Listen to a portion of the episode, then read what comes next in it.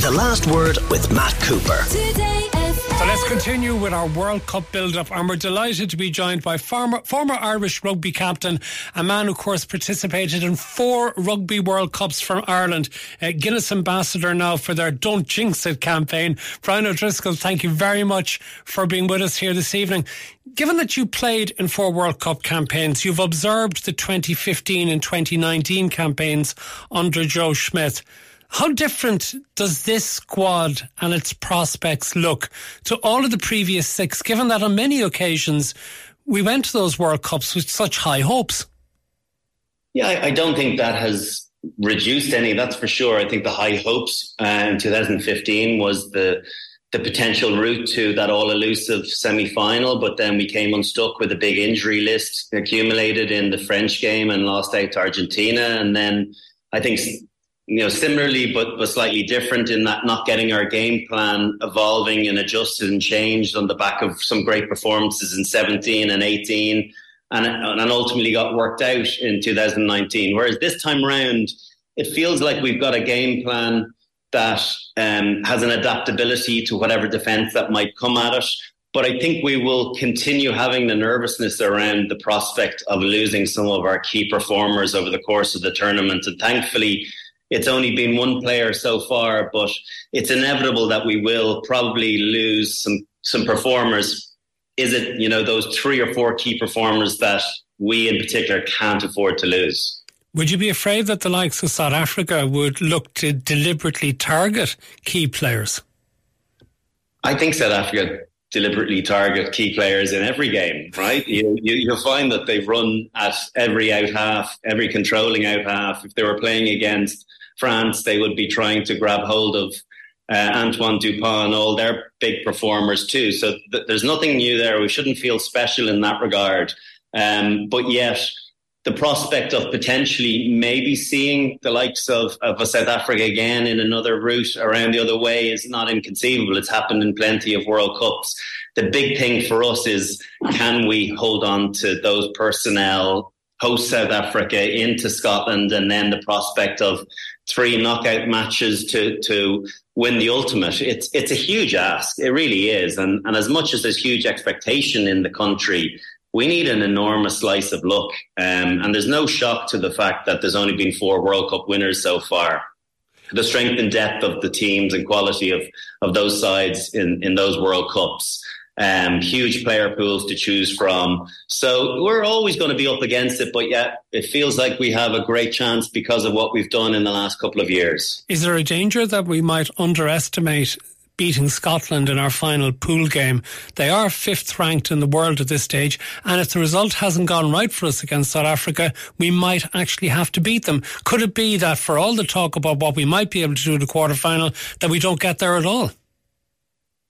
God, Matt, don't jinx it. Um, it's it's. Do you know what? I think you have to pay enough respect to Scotland to realise that can the fifth best team in the world beat the first, the, the, number one team? Of course they can.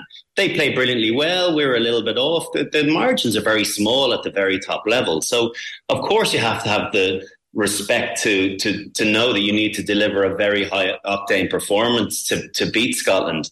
That said if we have aspirations to get to semi-finals and beyond that, I think we can't be thinking and, and nervous around the prospect of playing them in the fourth fourth game and how it, it mightn't go for us. I think we have to play with the with the newfound confidence that is un, sits uneasily on Irish shoulders. But the reality is, you can't play, um, you know, underdog ad nauseum of, of, on the basis of what we've seen in the last two years, winning in New Zealand, beating the best teams in the world regularly. We have to own it a small bit, but yet at the same time, there's a there's always going to be a bit of nervousness that comes with the anticipation. And whatever you do, you know, don't go and say that we're going to go and win, win the World Cup. Don't jinx that part of it. Let's let's just worry about the process and getting there. Okay, well, just a few permutations. I'll just say that we are confident that we can beat Scotland.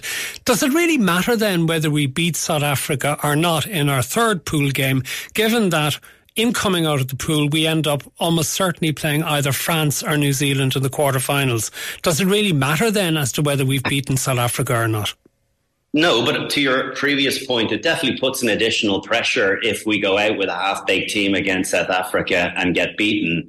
And so the optics of that, you know, the messaging from Andy Farrell is we're going to forego this game to hold on to key personnel for the next game, but yet that pressure ratchets up significantly in the prospect of having to win the fourth game against a Scotland team that have nothing to lose. So there's there's there's win and, and, and, you know something to win and something to lose at, at every turn um, in this group stage. Um, but I think that the, the, attitude and the mentality has to be that we go full bore against the best teams, that we set down markers, and that we try and take on the world champions and and try and beat them at the group stage. And whatever circumstance unfolds in the other group with between France and New Zealand, well, we'll accept that opposition. We're going to have to play one hell of a quarter final if and when we get there against one of those two teams to, to get through to that elusive semi final. But nothing has changed there. We've known that for the best part of two and a half years.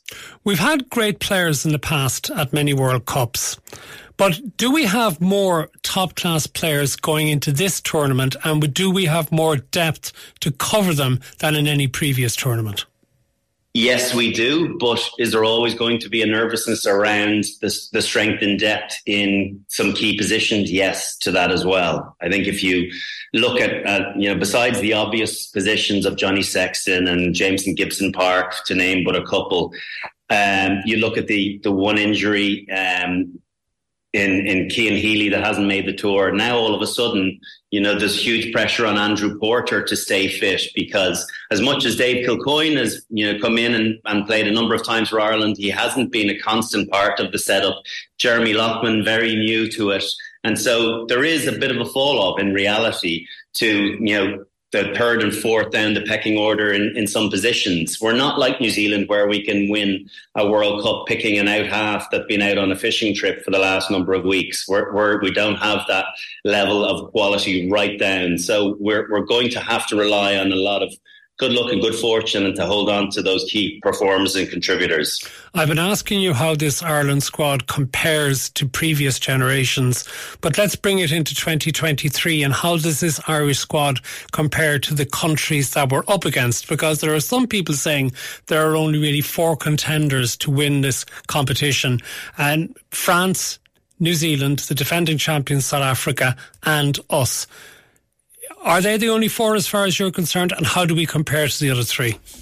Um, I, I, think if you can get to a semi final, you can win it. And if you look at the other side of the draw, I think quietly going about their business and look at some of the results in the last few years, Argentina won't be a million miles away. They have the capacity to beat anyone. They've improved in the rugby championship. They've obviously, they're a World Cup team. They've been in two semi finals in 07 and 15. Um, so I think you know what they've done, particularly under Michael Cheika. I spent a bit of time with them. I, I, wouldn't say that they're they're confident, but they're certainly not afraid of any opposition. And I suppose if if they could find you know a less challenging route into a semi final to pit themselves against the likes of, of an Ireland or a France or a New Zealand. Uh, or a South Africa, you know, in a game like that, you're only one game away from a final. So, of course, they're definitely capable for me of of winning it, albeit probably on on the outside of of the rankings. It does feel as though a likely winner is going to come from Pool A and B, but not a certainty. How good do you think are South Africa as defending champions, particularly after what they did at Twickenham recently to New Zealand? And what about the pressure on France as hosts? Yeah, I think South Africa was a real wake up call to, to everyone. I think for me, I, I, I queried whether they could win uh, a World Cup without Andre Pollard.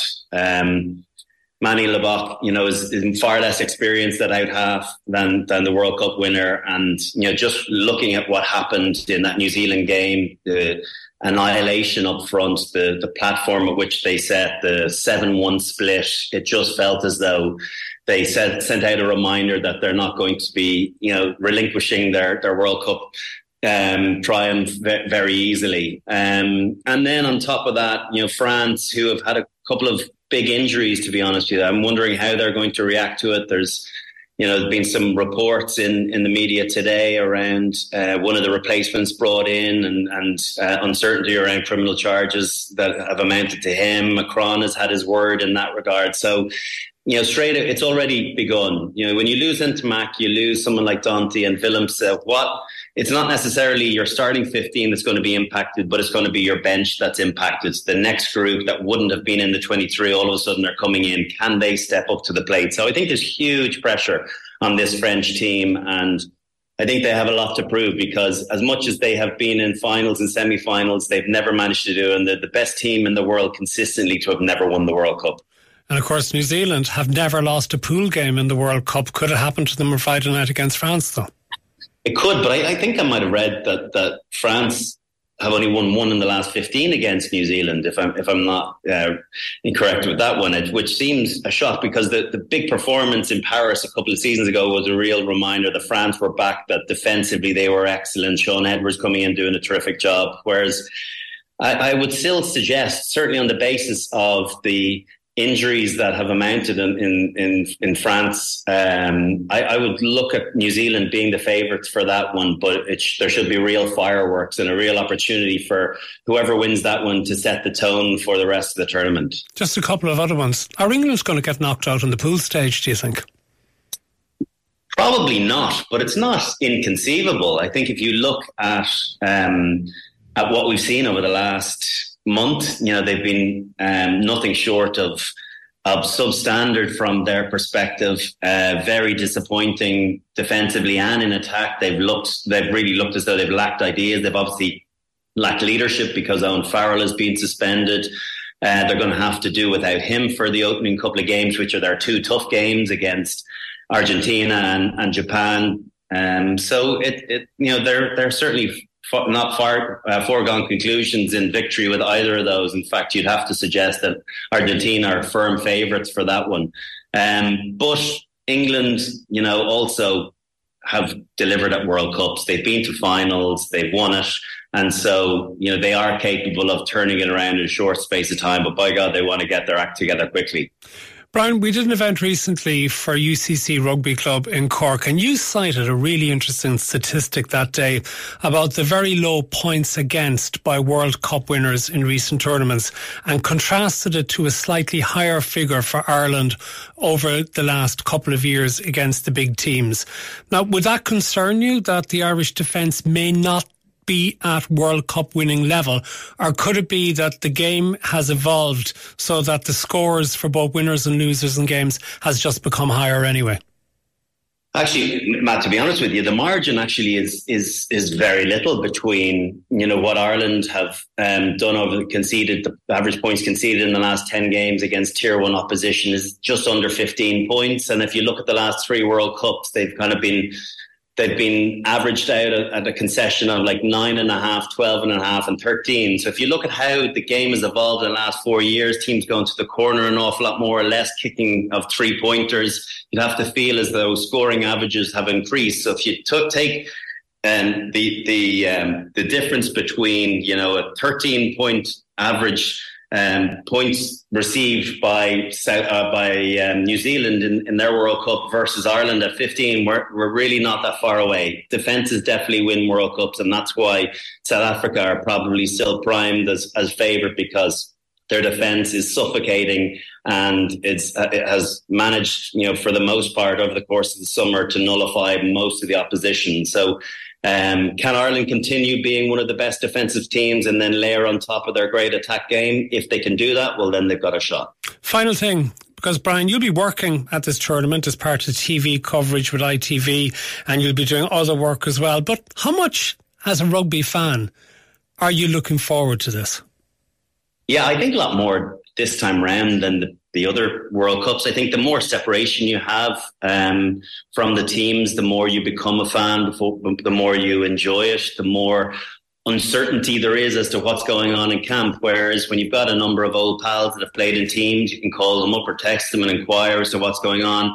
There's very little connect other than the obvious in Johnny Sexton and one or two others. So it does feel as though there's a, an increased separation from this crew. And so as a result, you you can't align yourself with that team in any shape or form, and then you revert to uh, the rugby fan and, and, analyst that I, that I am. So yeah, I'm very much looking forward to it, and obviously the prospect of what could lie ahead in the next couple of months is um, is eye catching for sure. What might lie ahead? This is the "Don't Jinx It" campaign that you're doing with Guinness.